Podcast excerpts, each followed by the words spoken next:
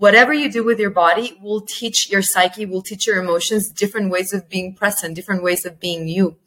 So a lot of times when we're not really alchemizing and transforming, a lot of times when we do these somatic practices, when we go in and try to find the shadow and do this work, we can get stuck again.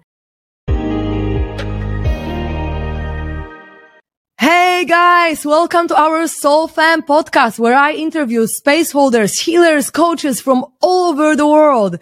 I am your host. My name is Karolina and I am the connection catalyst. Today on the show, we have Ana, the embodiment coach. Welcome to the show, Ana. How are you doing? Hey, Karolina. Thank you so much. I'm doing great. I'm very happy to, to connect with you again. Very excited for this.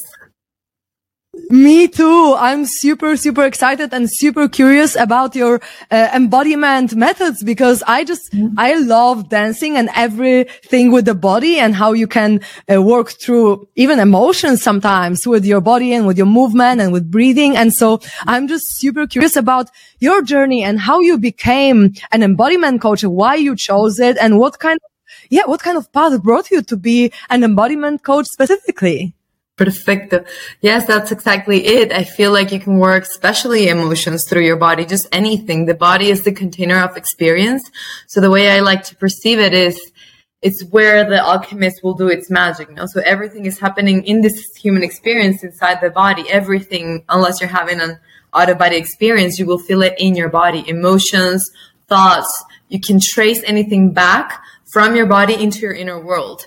So you can work with emotions. You can work with higher levels of experiencing. You can work with all sorts of different aspects of your being, just starting from the body, just using the body as a starting point. It is, you know, the connection between the outer world and the inner world. It's the, the, the doorway between these worlds. And if something from the outside I'm not allowing to go in, it will get stuck in the body. If there's something from the inside that I'm not allowing to express, it will get stuck in the body. And that's when we have, um, that's where we get even injury, not only just um, chrono, like, uh, chronological diseases or like, but also injury and a lot of different manifestations in the body that come from not allowing this natural flow of my inner world and my outer world just being, um, in, co- in coherence, you know?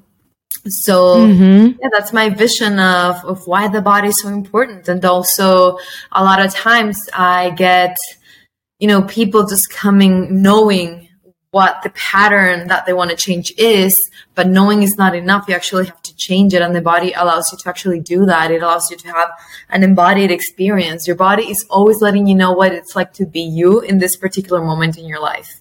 So you can alter how it is that it, your human experience is going by altering your body in the way that you're moving. So yeah, that's kind of like my vision. And how I got into this path was very beautiful. I feel like it's just always been a natural way for me to connect to myself and do the internal alchemy. I remember just being a kid and just, you know, hiding because for me it was so personal to move. I remember I would just like hide uh, in my room and move alone. And I remember I was, um, born um, it was not a christian family but that's just kind of like the framework that was there. So for me praying was just like jesus you know? so i remember just feeling my spine and thinking about jesus and that for me was prayer you know? So it just came really natural. I was just like stealing candles and doing all these things and just moving around and noticing how it felt you know? My my focus was always on this experience that i'm having in the body. So i think it was always very natural and then um, as that exploration became more and more profound um, I realized that it's not as natural for everyone. And I realized, wow, I wish I could share with the world um, this possibility that we have as humans to connect to ourselves through our, our body and our movement. And the first um, um, input I had in that was uh, yoga. That was my first initiation, I would say, where I was actually starting to share this with others. And then very particular experience happened in life where I was going through um, very hard situation. I lost my younger sister, and it was a very profound event that made me realize, wow, I thought I had felt, you know, sadness, anger, and all these things, but I really hadn't. So I was just amazed mm-hmm. about you know how much we are able to feel and just my body reactions And I started to be more and more interested in trauma and how people connect to their bodies in that sense. Um, and so that was one of the lines I was interested in. And the other line was also work with working with women because I realized going through this um, mourning process with my sister, my cycles got very intense, um, just psychically and emotionally. Just all of the archetypes mm-hmm. within the feminine cycle began to just be very radical. So I was feeling all these radical shifts four times a month. I was going, I was becoming a different woman. I was holding four different women in my body. So I was like, whoa. So I started um, studying the archetypes a lot better um, and deeper and started my work just um, as an embodiment coach with women and just embodying the different archetypes. And then it just kept going from there. I kept studying and I took a bunch of different coaching programs of, you know, a year long, two weeks long. And I just started nurturing and just learning somatic techniques and um, exploring different movement systems in dance, martial arts, just as much as I could to just really observe how we can give the body different experiences so that we can have the experience of being present on planet Earth from different internal points of view. No? So that's been mm-hmm. kind of my journey and my exploration. Mm-hmm.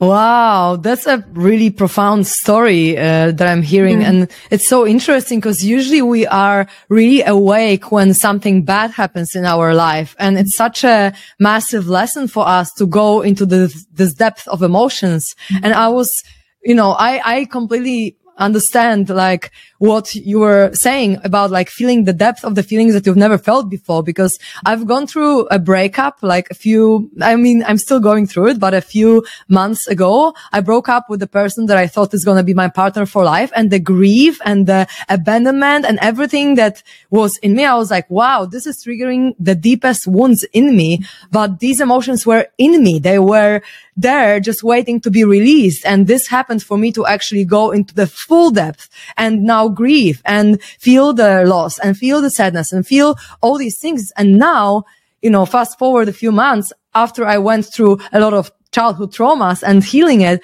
I feel so much more empowered and so much more full of energy and just so much more healed, really. So it was a blessing in disguise in a way. And all these like really negative situations, let's say in our life are there for a reason. Maybe, you know, maybe there was this, uh, this, this was happening for the reason so that you can discover yourself on such a deep level and then help others to also go through this and embody this and heal themselves. And it's a, you know, sad thing to, to lose someone but I ultimately really believe that everything happens for a reason. And now here you are helping women, empowering them and, you know, doing the work that you were meant to do in this life. And so that's really, really beautiful where you're at. And so I have a question about what you said. So do you feel like the depth of the feelings was something that made you go through these cycles in a way that you felt all these archetypes way stronger? Or what do you think was the cause that you started like becoming a different uh, person in these cycles? I thought it was the, I think it's the range of intensity because we can have, let's say like range of emotions, like different colors, but then you have the saturation of the colors. How intense do you feel them? And I've always been a very intense person. That's, um, one of the things I had to learn to regulate was just, um, detaching from the need to have that much of an intensity in the way I was feeling. But I've always been like that. And then when this happened, those emotions got even more intense. So it was like the, it's the depth of where the, the wounds or the feelings come from in terms of, you know, where are they in your history? How, how deeply are they rooted into you? For example, not trusting, because that's one of the things mm-hmm. I was mm-hmm. working on. I lost trust in the universe because everything was supposed to be one way and then it wasn't. So how deep is that yep. wound? So it is the depth uh, when you go through any shadow aspect, but it's also the intensity of the emotions I was feeling and how you combine this with the women's cycle.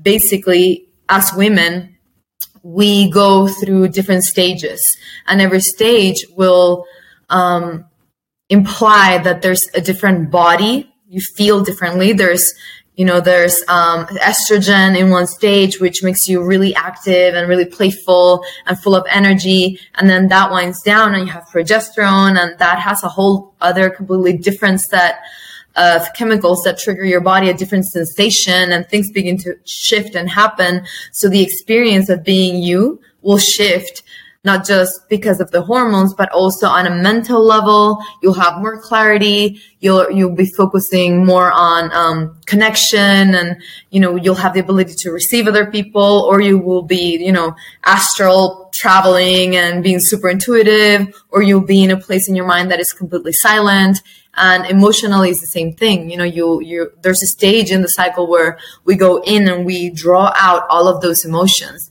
that's um, typically what we call the premenstrual syndrome. It's not a syndrome. It's just the moment where we go in and we're like, whoa, this is what's been in there all the time. It's the waning moon. You, it's a descent, no? So what happened to me particularly was this descent was super strong. So once a month, I would go into these really deep internal sensations and I was purging like really deep emotions. And I realized, okay, um, this is a monthly thing. You know, what, what's this all about? And then I started realizing that it had to do with my cycle and the moon and studying and really understanding these waves and embracing them, not only so that I'm not in a constant um, fight with my own cycle, but so that I can even use these energies in my life. How can I use my intuition? The moment that I'm the most intuitive? How can I use my silence and my internal wisdom that connects me to the source? How can I use this bubbly, playful energy? How can I use this grounded mother energy? So it's about really learning how to put those to service and not only about, um, you know, not being in a fight with yourself. There's so much potential in there. So that's what I was feeling. Mm-hmm. Mm, that's beautiful. Thanks for sharing. This is amazing. So the four stages uh, were the maiden, the mother. How did it go? I already forgot, but there are four stages in the cycle, right? Can you tell us yeah. a bit about each? Yeah, of course. So let's dive into the subject a little bit deeper. Um, yes. Basically, if you want to learn about the feminine cycle, what I would say is first of all, just tap into the idea of the cyclical nature. Mm-hmm. Just think about everything that's organic in life has pulsation. No, everything is pulsing. Cells are pulsing. Life is pulsing. Energy is pulsing, and there's always this beat and this rhythm to life. No, as our breath. This beat and this rhythm it actually has four four stages, right? It's an expansion and a contraction, but you have the movement of expanding. You hold that expansion, then it winds down, and you hold that moment of silence. And from there you sprout again. So that's in the seasons. That's in the moon. That's in our breath. That's basically in everything. That's human life. You're a baby, you sprout, you're a teenager, then you become uh, an adult and you have a role in your community. Then you become the elder, then you wind down, then you die, basically. So that's how deep the feminine cycle goes. It connects us to the ideas and the principles of life and death. So that's the first thing I would love to share is just get into the frame of we're talking about the cycle of life and death. We're talking about the cyclical nature in general. That is one of the universal laws, let's say. And so within that frame, if we take, for example, the seasons, because you can take anything, but let's just work with the seasons as an example. You have spring, you have summer, you have autumn, and you have winter, no? So spring would be the first archetype, uh, summer the second, autumn the third, and winter the fourth archetype. And that's inner cycle. So if you think about spring, I want you to think about sprout. I want you to think about a baby just being born and all the way into the flower. And that's the first archetype of the feminine cycle. It's the maiden stage. So it's the stage where we connect to us as individuals. Like, what's your individual color as a soul? Why is Karolina doing an interview? Why is she connecting people? Why is she the connection catalyst? No? So that's your own individual particular color. And that will take you all the way from that sprout to that flower, from that child that it's finding themselves and just saying no, putting boundaries to the teenager kind of finding themselves to you really embodying your fullest potential as an individual, as an individual soul. So that's the maiden stage. It's all about what do I have to offer? What's my color? And that's a stage where we are, yeah, full of estrogen and energy and it's very outwardly focused and also very one pointed. It's like, I am Karolina and I'm going to do this interview. I am Ana and this is my passion and embodiment. This is me. This is what I'm doing. It's like an arrow energy. And then what happens is this flower that's already out there in the world, she begins to be seen by people around her, right? And that begins to call attention and that gives you a role into your society. And that's how the flower will somehow turn into something that is nurturing as a fruit. And so it's all about not who am I finding myself, but okay, I know who I am. What, what do you need? You know, where can I serve? And that's the second archetype. That's the mother principle. And it's all about nurturing. It's all about your energy externally focused in the world, but not in terms of who you are in the world, but how can I serve? I know who I am. How can I serve? And it's all about um, giving. It's all about nurturing. It's all about being the eternal fountain where you can always just give and give and give. And that's the mother archetype. And she's also about holding because it's this big um, sprout. It's like an inhale. You inhale and you pause at the top. And then it's about how much energy do we have available to hold that inhale inside our bodies. So that's the mother capacity. It's not only about, okay, I'll just come here and uh, vacation in Costa Rica and do this okay, but how long can you stay there? How much can you ground? And the more you're in one place, the more you'll see your roots beginning to sprout out. The more people, the more you'll have a role in your society. And that's the mother principle. And in our cycle, that's when we are ovulating. That's when we're fertile. And so how are we so far? Make sense? Perfect. Yes, absolutely. Super. And then what happens is everything in this first half of the cycle that is about energies going out and everything in your body is organizing to um, become pregnant and give birth to, to a human life. What happens in our psyche and in our hormones is basically everything's pushed in one direction of expansion. And then the example I like to give is like if you throw something up in the air, there's this moment of holding and then it kind of drops down, right? So that descent is where we go from the sprout, that would be the maiden archetype, the summer, that would be the holding radiant energy of the mother just outward to the autumn where the leaves begin to fall and everything begins to wind down. And what happens psychically in your mind is basically if everything was built this way, and it's like, oh, I'm giving birth, and it just will go that way. What happens here in the descent is everything kind of collapses. And I love to give this example because it kind of gives you the ability to do other different neuronal connections.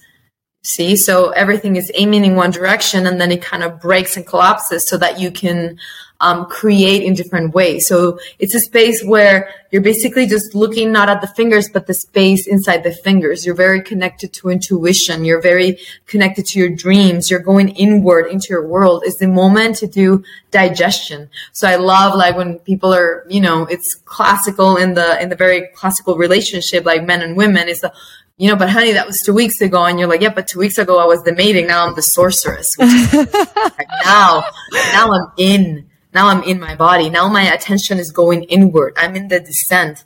All of the attention that was externally put to serve now is inside. And now I can feel that I didn't like what you said, you know, two weeks ago.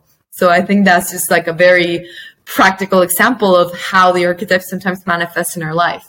And so that autumn, that descent is the third archetype. And I call her the sorceress. And the sorceress is again this very mystical, particular energy is represented in the myths of the goddess that goes down into the underworld. So she's very connected to intuition and dreams and this world of the subconscious mind. And when she comes to her full realization, because, and we can talk about this maybe in another interview because you can go deeper and there's three different, um, I call them arcana in every archetype.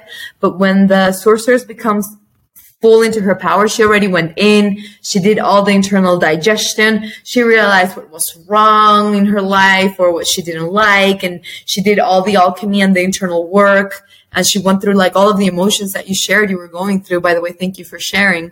Um, then she becomes this empowered priestess that is the connection between the two worlds, no, the world that is here and the astral world. She's in her inner world and in the outside world. She can hold ceremonial space for her community as well. So that would be like her evolution.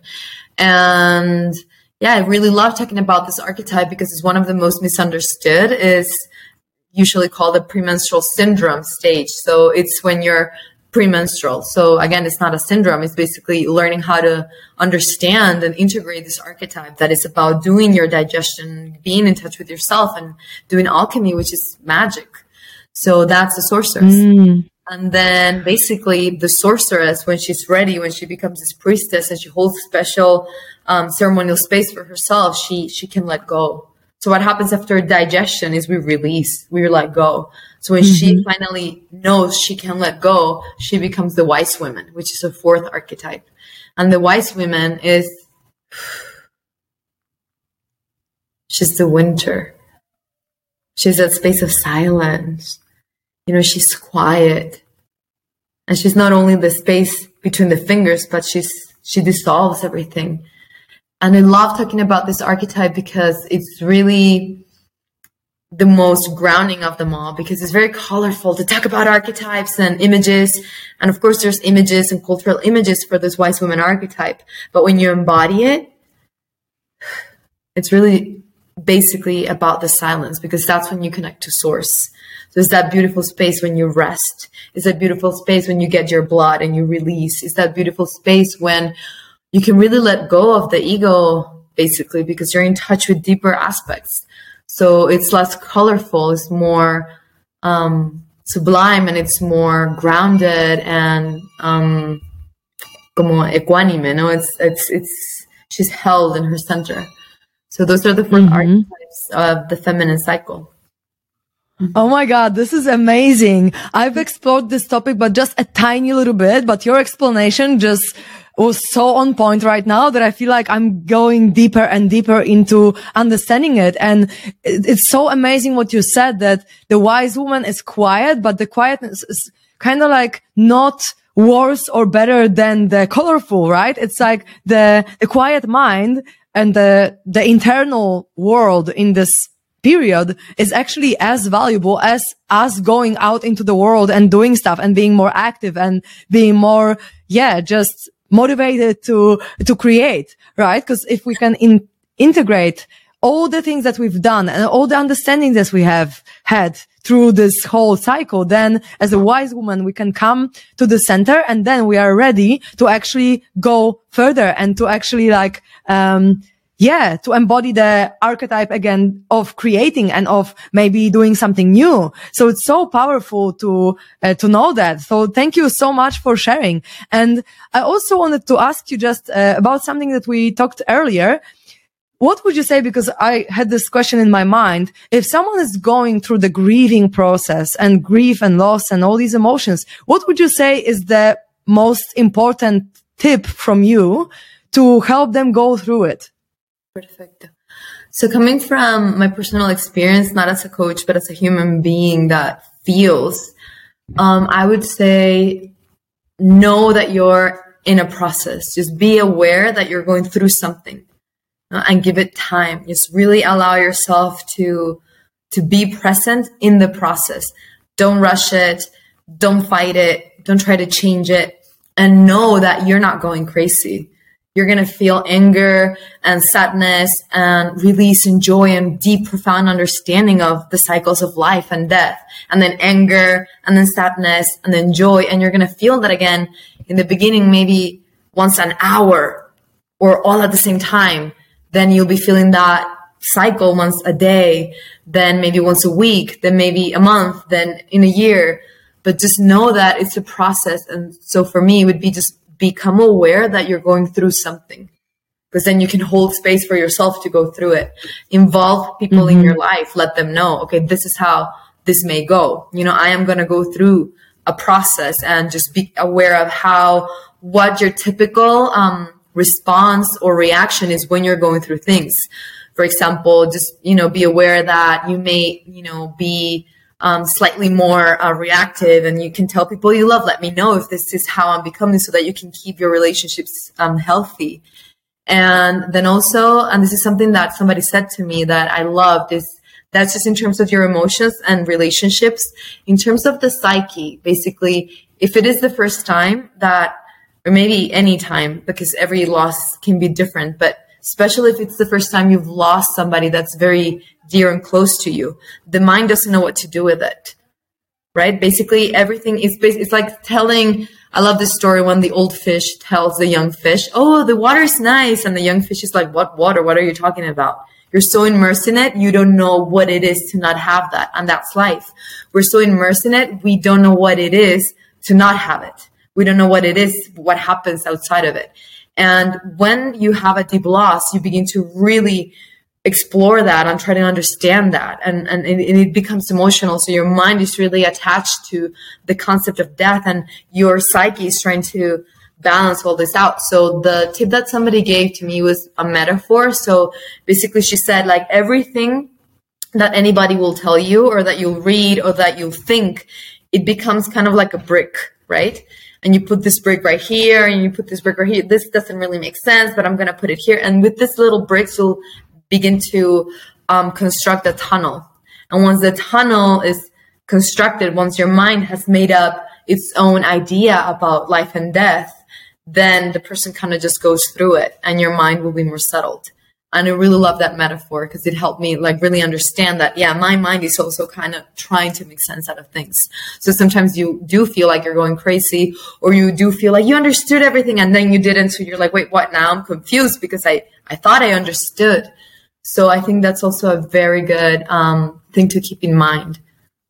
Mm-hmm. Mm, thank you for sharing that. Seriously, mm-hmm. it's so deep and profound. And I feel like even I can relate to that because although, you know, I haven't lost someone in a way that they died, but it's still a similar grieving process when you go through the breakup because it's like a part of you is not there anymore. Like you've spent life with this person as a part of you for so long and then it's not there. It's like an emptiness within you. And I feel like it has helped me to uh, feel into what you're saying and to um, get more into it. And for me, I feel like it's actually about feeling the feelings as we were talking about uh, in the beginning, right? When you sit with them, when you are accepting that, okay, now I'm just gonna feel like this and not, res- not resisting them and just allowing them to be there slowly, slowly, they probably should decrease because the more you allow yourself to feel them, the less of these feelings you're going to have stored in your body and the more are going to be released out of your body.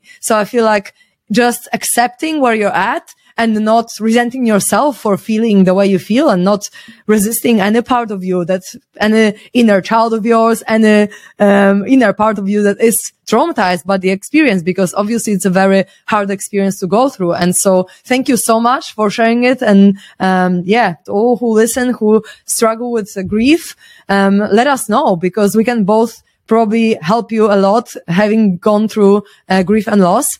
And so how uh, do you work with emotions when it comes to embodiment versus feelings? Like what is exactly the method that you use or how do you go about it? Okay, perfect.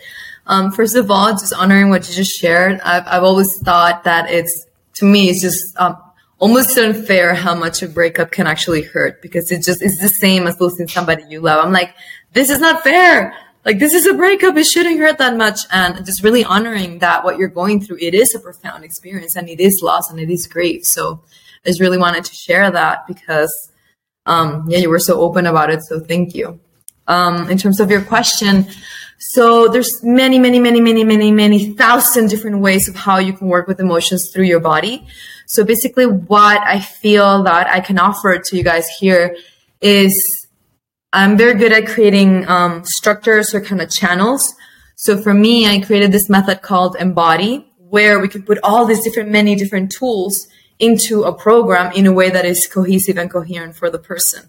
So what I do in the Embody program is basically um, we have a conversation, then we go through either an experiential or an embodiment practice. Again, there's a thousand different ways.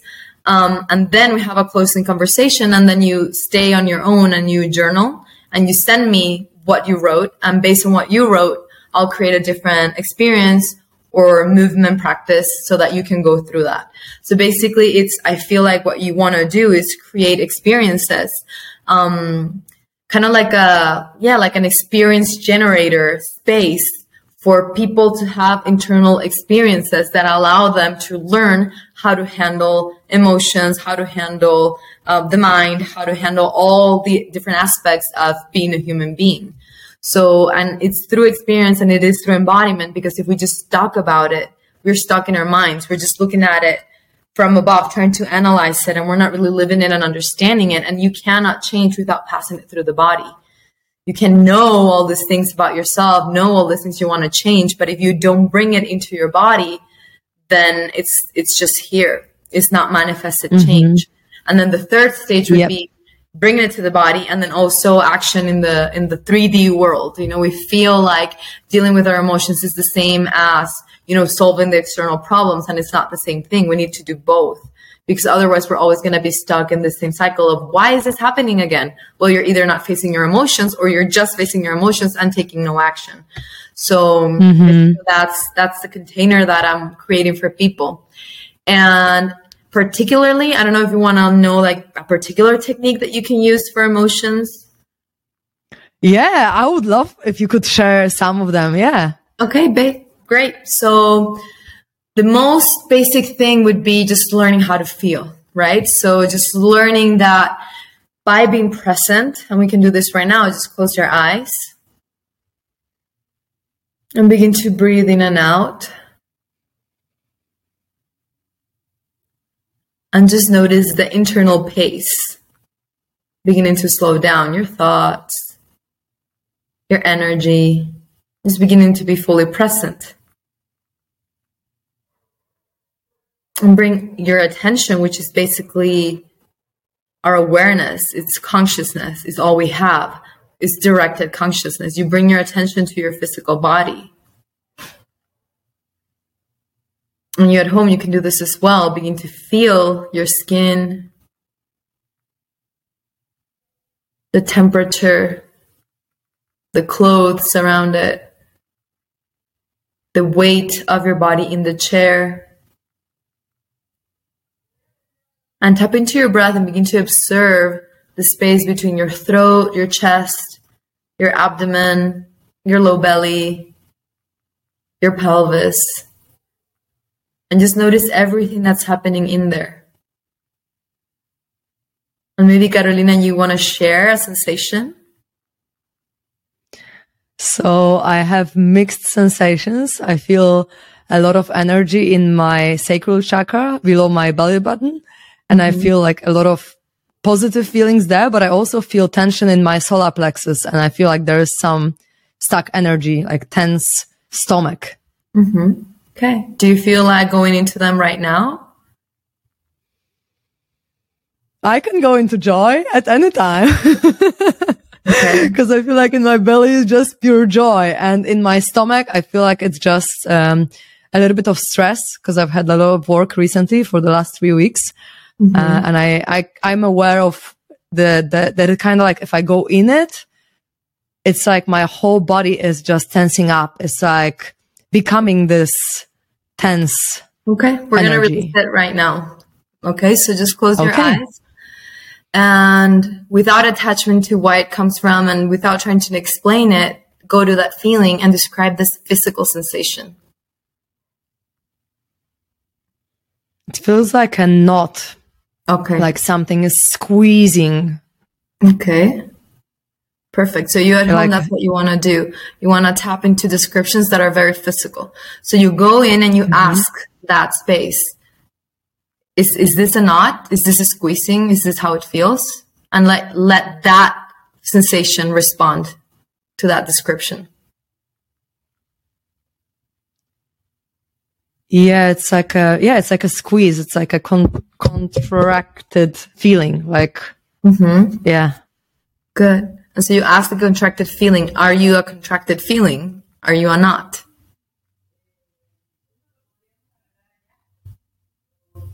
Well, it's actually interesting because when I ask it, it kind of like loosens up. Mm-hmm. Okay.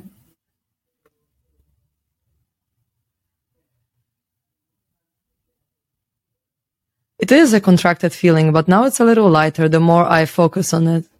Okay.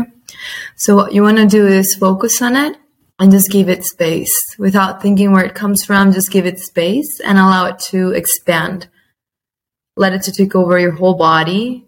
Just recognizing that it's energy that is there. And we want to give it space so you can bring it to your whole body. And if that's not enough, just expand it to the room. Just allow it to expand to the house. And just allow that energy to have an outlet. Just let it happen. Let it manifest.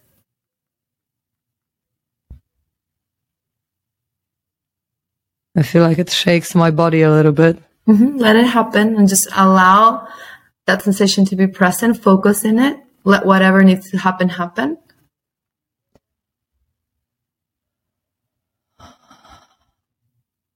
Mm-hmm.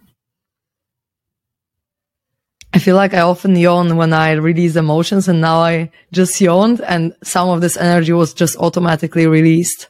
Perfect. And just observe the sensation until it changes. It actually changed already. Okay. What do you feel now?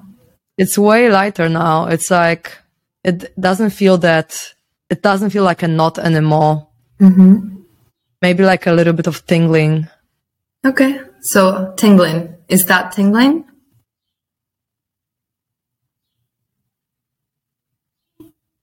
Yeah, it's like a resonating, pulsing energy.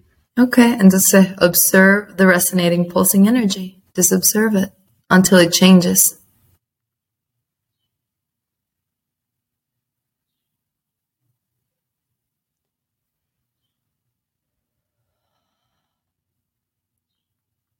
Okay, it's gone now.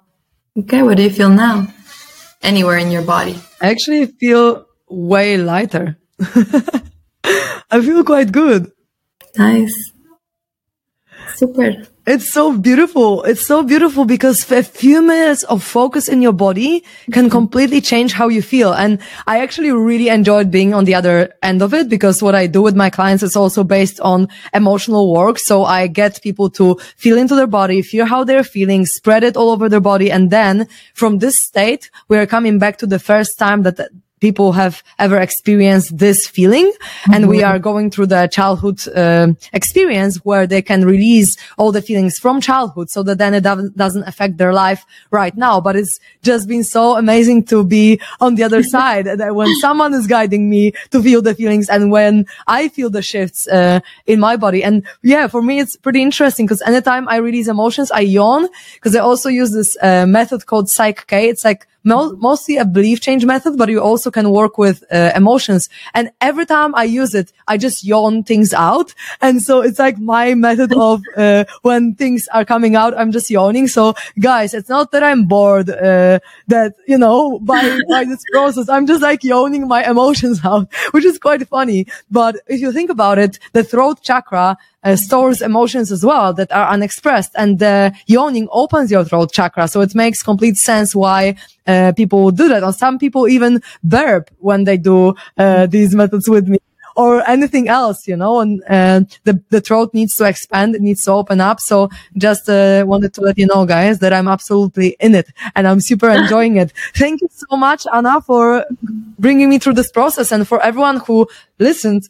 I hope that you also ha- have gone through your process of being with the feelings, of realizing where it is located, of realizing how it feels, what are the sensations. Because I feel like sometimes we are so fast in assessing like, okay, this is sadness. And we don't actually go into it, but like, okay, I feel sad. And then we just kind of like, yeah, as you said, we receive it with the mind, but we actually don't feel it. We don't actually go into how is the sensation in our body? Like what, what is it? Where, you know, Mm-hmm. how and what we can do about it. And the only thing we need to do about it really is being present with it and mm-hmm. not resisting it and allowing it to be there. Cause this allowance is what will heal us, right? And especially if we have someone else holding space for us, like you ho- held space for me, it's way easier for some people to go into the depth of the feeling with someone when someone is just, uh, you know, guiding them through it. So thank you so much. It was a, a beautiful experience for me. And I just love talking about this stuff as well because I, I feel like it's so crucial for us to reconnect with our feelings and to for this to be okay for us to feel like shit, you know? Because I think this is the, something that is not very mm, taught at school or anywhere really in our society that feelings are okay. Feelings are there to be felt, right? And we are here as humans to be feeling all the range of our emotions. And I can tell from my experience, I was not a feeler a few years ago, not at all. But then I learned all these methods of, of healing and I knew that I need to go deeper and deeper into my emotions if I want to make changes in my life. So thank you so much for this exercise and bringing it up. And do you have any other method or a thing that you'd like to share that was the most yeah. effective for you or for your clients? So yeah, we love to share that. What we just did now, basically, it's one of the hardest things about working with embodiment is noticing and really being honest with yourself when you're in your body and when you're back into the thinking and back into the mind. And it's just all about slowing it down and bringing it down into the body over and over. So I would, this is just a basic practice to learn how to tap into emotions. And as you said, then you can observe which, which, which emotions are not shifting, what energy is not working. And as you said, take it, and observe it and just ask when was the last time I felt like that? When was the first time I felt like that? And just going all the way back to the root of that emotion, that sensation, that belief, whatever happened that made you become that way and that made you um, just act from that space in the world when something similar shows up, no?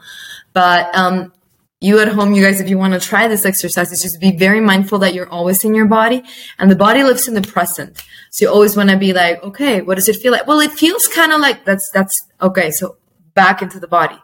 Try to be as concise and present as possible. And asking the sensation is really helpful because it makes you go into it. So for example, I would go, mm-hmm. okay, right now I'm feeling a heaviness in my eyebrows. Okay. Is that heaviness? It is heaviness. And then you let it transform and you give it space as long as it takes, as you said, you allow it to happen.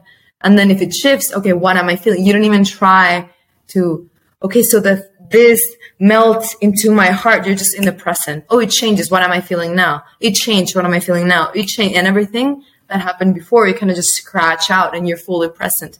And if you can do that for 45 minutes, then that's the first step for learning how to feel. And then you can go deeper into feeling different ranges of emotions. You can go deeper into learning how to intensify the color or take it down a notch because some of us have to learn how to feel more. Some of us don't really know what we're feeling because in childhood we were pushed with people emotions. We learned how to be sensitive to their emotions and not to ours because maybe we had to take care of our caregivers. So some people actually need to tune up how much they feel. Some people need to tune it down, you know, so all of these techniques how do i learn to handle myself as a human? These are all the things that yeah that i like to share because basically we are having this opportunity to be here on the planet feel you know enjoy live go through everything and also create and also give back and also do something that is for the collective that is for the earth that is for something greater that is for this cosmic family um, including animals, plants, just everything that's alive on earth right here, right now. And if, and if I'm stuck in a pattern, then I'm not going to be able to manifest what I came here to do. So yeah, for me, it's actually four steps that for me are very important. And this is, um, the inner guidance system and I call it the inner compass. So it's another program on its own. So first it's all about listening and learning how to listen to your body. So this, for example, is one of those practices. Also learning how to detach from the sensations and attach and detach and just being the observer. Then describe it, then feeling it, becoming it, and going back. Um, meditation. These are all tools for really learning how to listen where do you want to listen from? What's attention? You know, all these things. So first you want to listen and just be really open. The second thing you want to do is what you shared also. You want to validate that experience. You want to say, okay, it is okay for whatever part of me to feel this. I cannot change what I feel. It's not irrational. It's not, it doesn't have, what I mean by irrational is it, it has a reason to feel the way it mm-hmm. feels, that internal part of you. It makes sense. Mm-hmm. So it's about really mm-hmm. understanding and talking. And that's when parts work comes in. You talk to the internal aspects of yourself. Why do you feel the way you feel? Just show me your story. Show me your narrative. What did you learn? What did you experience? And then it's about alchemizing it and really transforming the narrative. And after you do that, it's all about, I call it the third step is trusting because then you have to create an internal environment of, stru- of trust. Because it's not just mm-hmm. about, okay, this is how I've been all my life. Now I'm going to be different. So what happens with this part of you? You're neglecting it again. You're disowning it again. You're pushing it back into the shadow and it will surface again. So for true mm-hmm. internal alchemy, it's about this part, the actual part, willingly understanding that it needs to operate in a different way. And maybe it will dissolve, but maybe it will stay there for, I work with a lot of people with, I don't know, I'm a control freak. I want to control everything. So you go back you feel? How does control feel in your body? Let's talk to that part. Let's validate her story. Let's alchemize it. Let's do embodiment exercises that allow you to feel a different way. And then let's give that controlling part of you a different role in your life. What is it good mm-hmm. at? Well, I'm really good at, you know, labeling things and just, I can use this for work purposes or I can use it but not to control, you know, my partner, my kids, myself, my wild self, you know, my cycle, my nature, but I can use it to, you know, be more effective in more productive tasks, for example. So that's the final stage is how do I create an internal environment where I trust myself? Because I just, if I just take mm-hmm. this part of myself that is controlling and I'm just like, we're not going to be like that anymore that's not honoring all of me. And that's just going to keep it bringing up again and again. I have to learn how to listen to it. So I learned to trust myself. And this part will know, okay, the whole system has me on board too. Now I can do what I am here to do. Now I can serve the whole entire personality structure. No. So um, I think those four steps are actually a really nice key to just kind of keep in mind as a frame when you're working with resignifying your story and your narrative and just alchemizing internal aspects. Mm-hmm. I love it. I freaking love what you just said because I do parts work as well, mm-hmm. but I do it in a way where you sit on one chair and channel one part of you and sit on the other chair and you channel the other part. And this is so on point. What you said about this aspect is going to come back because if you don't actually take it on board and you don't meet the needs of one aspect of you, it's mm-hmm. always going to come and even more unhealthy. Cause like if someone needs control, for example, one part of you felt like it's only safe when I'm in control, right? In your childhood. Mm-hmm. So it's still the need to be in control. And if you don't give this need the space to be met, right? Then it's going to come in unhealthy ways and it's going to be like uh, OCD or any other thing or maybe uh, yeah anger or whatever else. It's going to come in a way that it's not very good for you because it's going to be like hey come on I'm knocking here to your door and I still have this need and you don't listen to me. So I'm going to just come and you know do like a freaking disaster in your place right now because you don't even listen. So yeah this listening to these parts and not disowning them not rejecting them as as you said like creating this trust, this integration, as I call it, because sometimes I call it parts integration where you find the third solution. Because sometimes when you have conflict, it's like, but one part wants this, one part wants this, but really what they want is for you to be good. So, and they just have different ideas about what it means, but they ultimately want you to be happy, right? Well, they want us to be happy because they are parts of us. So if, if you can find this middle solution, this integration point, this balance where you can, uh, you know, meet the need of controlling part, but also the part that wants to just relax and go with the flow and take it easy.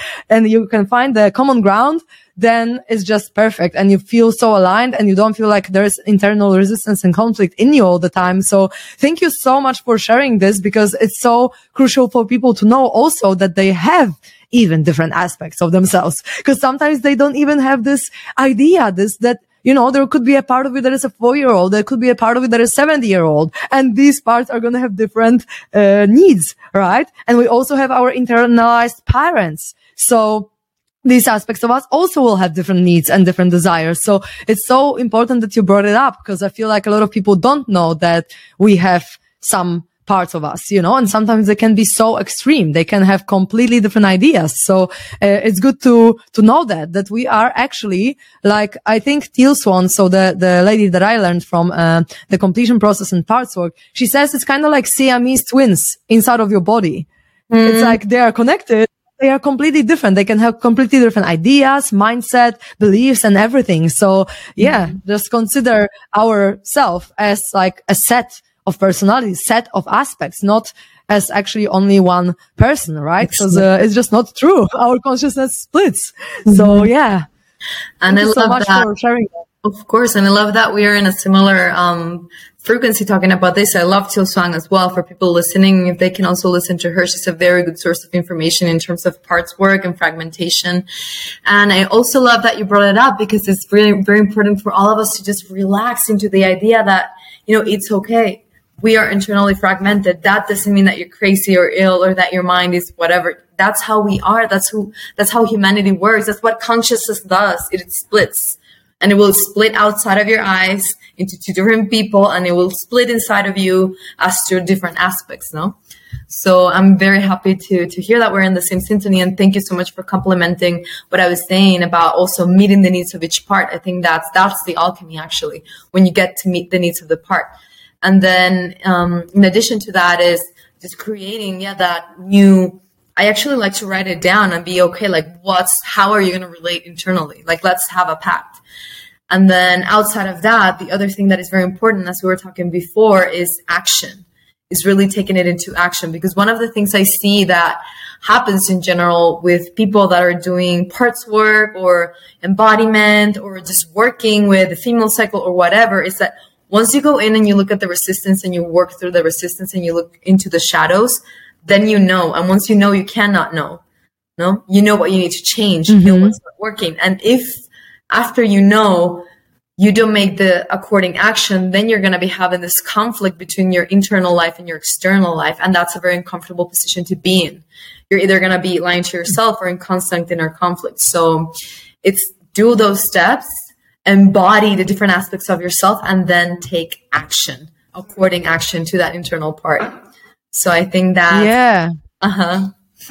That's so on point. That's so on point with taking action because I feel like there are a lot of feelers out there who are just like, Oh, I'm just going to feel everything and manifest everything through feeling. But that's not all. This is just one aspect of our whole experience. And we need to take action if we want the universe to manifest uh, whatever we are aiming for. Right. So it's so, it's so crucial to remember that. So thank you for sharing. And I also have a question when it comes to working with emotions because sometimes what I found with my clients, it's actually when you feel the feeling, it's actually not, um, sometimes I'm not able to guide them through all of it because sometimes it's like layers of an onion that need to be peeled off that they are not able to drop into the full experience straight away. So did you find also with your clients and people you work with or even yourself that sometimes you cannot move through all this, let's say, stuck energy where, where you feel it in your body at once that you need to kind of take it in stages and go deeper and deeper every time? There's layers and that's like, that's the premise. You go in just to be there and listen to it and be with it. You don't go in there to change it. So that's the mindset is I'm just here having a human experience. It doesn't have to feel good all the time. So today I'm just going to sit with what is. I'm going to sit with what's in my body. Again, the container of the experience. And so I just sit with it. And some days, yes, with yourself or with clients, you will go all the way deep into the root. Some days you won't. And it really doesn't really depend on, you know, how good you are at embodying and feeling yourself. It's really about the process itself. So for me, it's about really just giving the time and just really allowing the process to be what it is. And one tool, and this is why uh, embodiment and movement is so nurturing for this type of um, work because we've talked about the female cycle, we talk about what we do with parts work and tapping into emotions with the body. That for me, I call that experience. And it's about, you know, just giving um, somatic um, practices where you can feel. But then where does embodiment and movement come in is, well, basically, it's a whole new river of possibilities where you can alchemize through movement, through dance, through different movement systems, through different tensions in your body, through moving in a different way, through, you know, swinging your arm or doing the same movement over and over again for 30 minutes. Whatever you do with your body will teach your psyche, will teach your emotions different ways of being present, different ways of being you. So a lot of times when we're not really alchemizing and transforming, a lot of times when we do these somatic practices, when we go in and try to find the shadow and do this work, we can get stuck again in our minds. We can get stuck again. So what the body does and what movement brings is the possibility to just shake it all up again. Because basically it's like, I like to think about it as a glass full of, you know, water, but here at the bottom, we have all these things that are stuck. And if I move the glass like this, certain things will come up. If I move the glass like this, certain things will come up.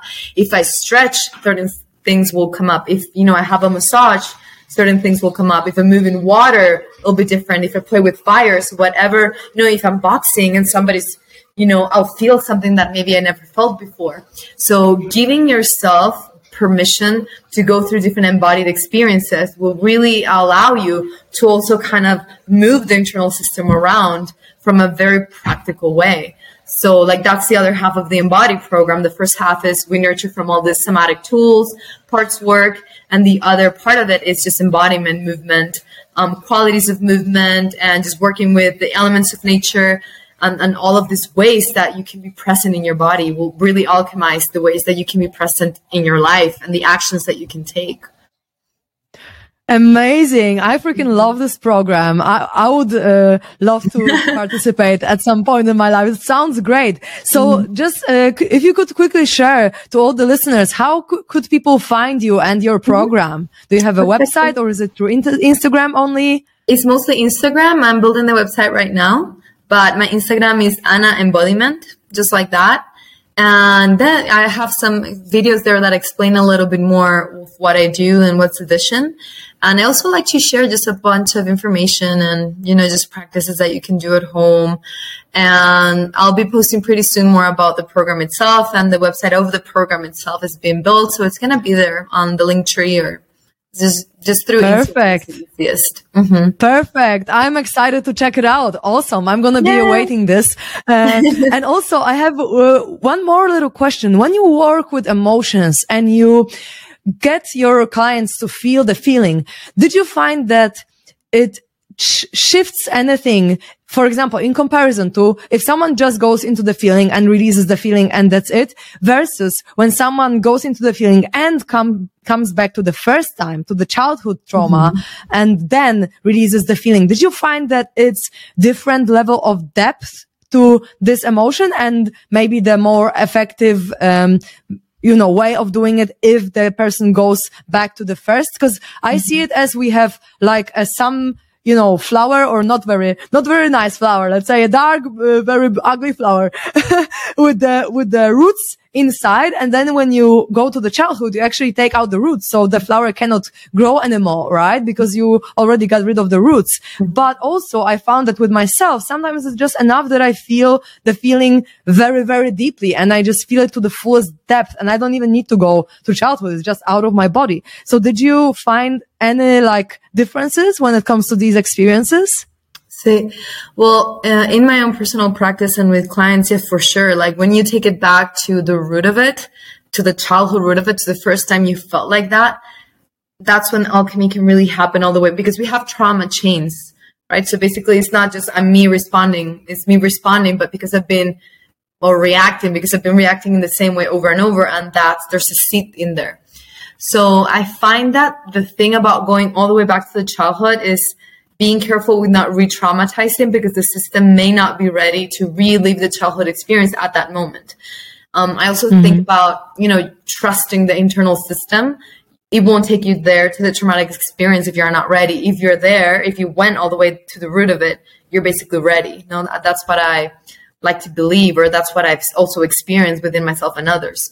But, um, when you take it all the way back to the beginning, you are taking the trauma chain all the way from the roots. Um, so I do mm-hmm. believe it's the, the alchemy that happens there is more powerful. And then it's okay. How? Because basically this is whole, this whole tree is a coping mechanism, right? So how do I take this coping mechanism and give it a new service in my life, which is again similar to parts. Mm-hmm. You know, how mm-hmm. am I going to now function in a different way? And that's a process that you have to learn. But if you take it all the way back from the root, it's like, okay, I'm learning from without the burden. And that's when the body's also really, really um, powerful because when you take it all the way back to the root, a lot of times you'll begin to shake. A lot of times things will begin to happen. During that process of going all the way back to the root, you can also be incorporating movement systems that allow you to release that energy that's stuck because all those trauma chains are basically in your body. So when you allow your body to clear out the container again of the experience, to clear out all the stuck energy, then you basically do have like this clean sheet where you can draw on. And you have to start, um, it's not working on a new way of being because if you really transmute the root, the new way of being will just sprout and the new way of being will mm-hmm. just be something that comes from within. So like once you mm-hmm. take out all of those repressions about you shouldn't move like that, be like that, you remove all the shouldn'ts and then the internal artist, for example, will just show up in the world in a natural way. But it's like giving it space right away and just really observing the resistance mm-hmm. to it.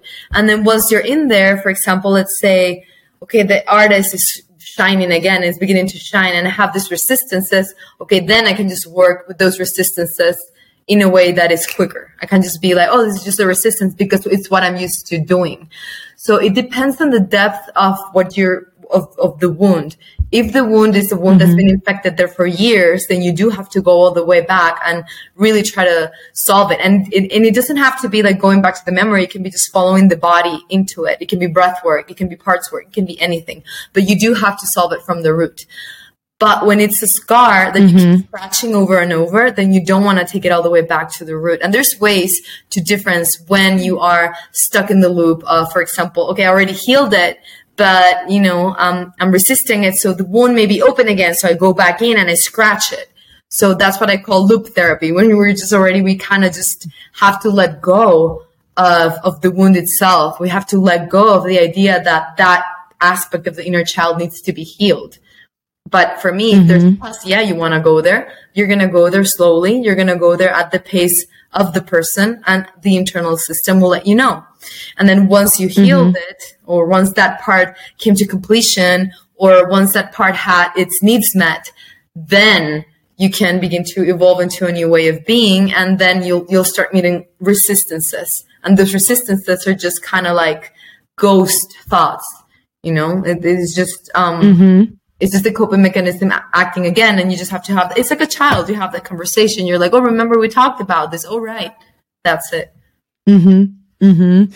Yeah, I totally vibe with what you just said because when I work with my clients, unless we go actually to the childhood trauma, and this is what completion process is, mm-hmm. uh, Teal Swan's method, because I'm a completion process certified practitioner and we learned in Costa Rica actually, uh, from Teal and every time actually in completion process, if you can, you are trying to get back to the root because as you said, it's like the deeper layer of this feeling because sometimes even people are not feeling the feeling as much, but when once they remember the memory, they're like, Oh my God, this is just completely so, so deep. And then they are having this massive release. And then, as you said, we are meeting the needs. We are reprogramming how this experience was coded in our subconscious mind. And then you can be a different person, right? In life, you can show up, as you said, as a completely, yeah, with different beliefs, with a different identification, because this, these experiences are not affecting, not giving you the filter on your reality of these emotions or these beliefs that you're created. So yeah, thank you uh, for sharing that because it's actually what I found as well. But I was just curious if you have the same experience that, uh, of course, sometimes if I just can feel the feeling that of something that happens right now and I just want to release it as we just did in the body now, then it's different to when I actually want to heal a big wound. Then it's it's probably the best to go as deep as you freaking possibly can. So you go to childhood and you relive, relive the shit. I know that once you do that, I love what you just said because that's, yeah, that's my similar experience. And also what we were talking about before, know that if you're doing that, if you're going in, if you're doing the completion process in this case or whatever uh, technique that you're using to just go all the way into the root and just extracting that out and becoming this new being, know that life changes need to be made. Just be aware that that's a possibility. So that that's kind of like the measurement for me when I see somebody is is ready to take the steps and it's okay, let's go all the way in. And if they're kind of like, mm, then you just take it slower. And I mean, they will take it slower. It's it's their pace, no. Mm-hmm. Mm-hmm. Beautiful. Thank you so much for mm-hmm. sharing all that. I think we are, uh, we need to end uh, soon, but I'm super grateful that you came on the podcast because I just loved this conversation and there was so, there are still so many things that I would love to talk about, uh, but maybe we can do it next time. But thank you. Thank you.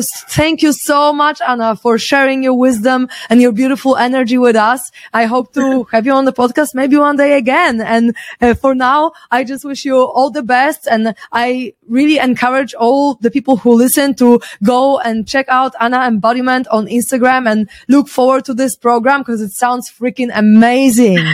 so thank you so much, beautiful sister.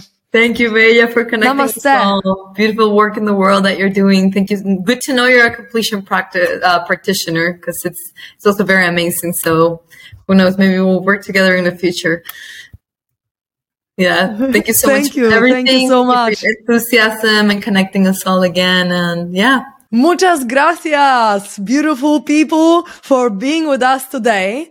I freaking love this conversation. I was so excited to talk to someone who does similar work to me. And I wanted to mention that if you struggle to feel the feelings or if you feel like you need help in embodying these different aspects, you can find Ana on Instagram and you can also find me uh, on Instagram. I am the connection catalyst or Instagram or you can go to www connection-catalyst.com. So if you feel like you need some facilitation, uh, contact us because we can sh- surely help you. So thanks again for being with us and uh, hope to see you or have you listen rather next time.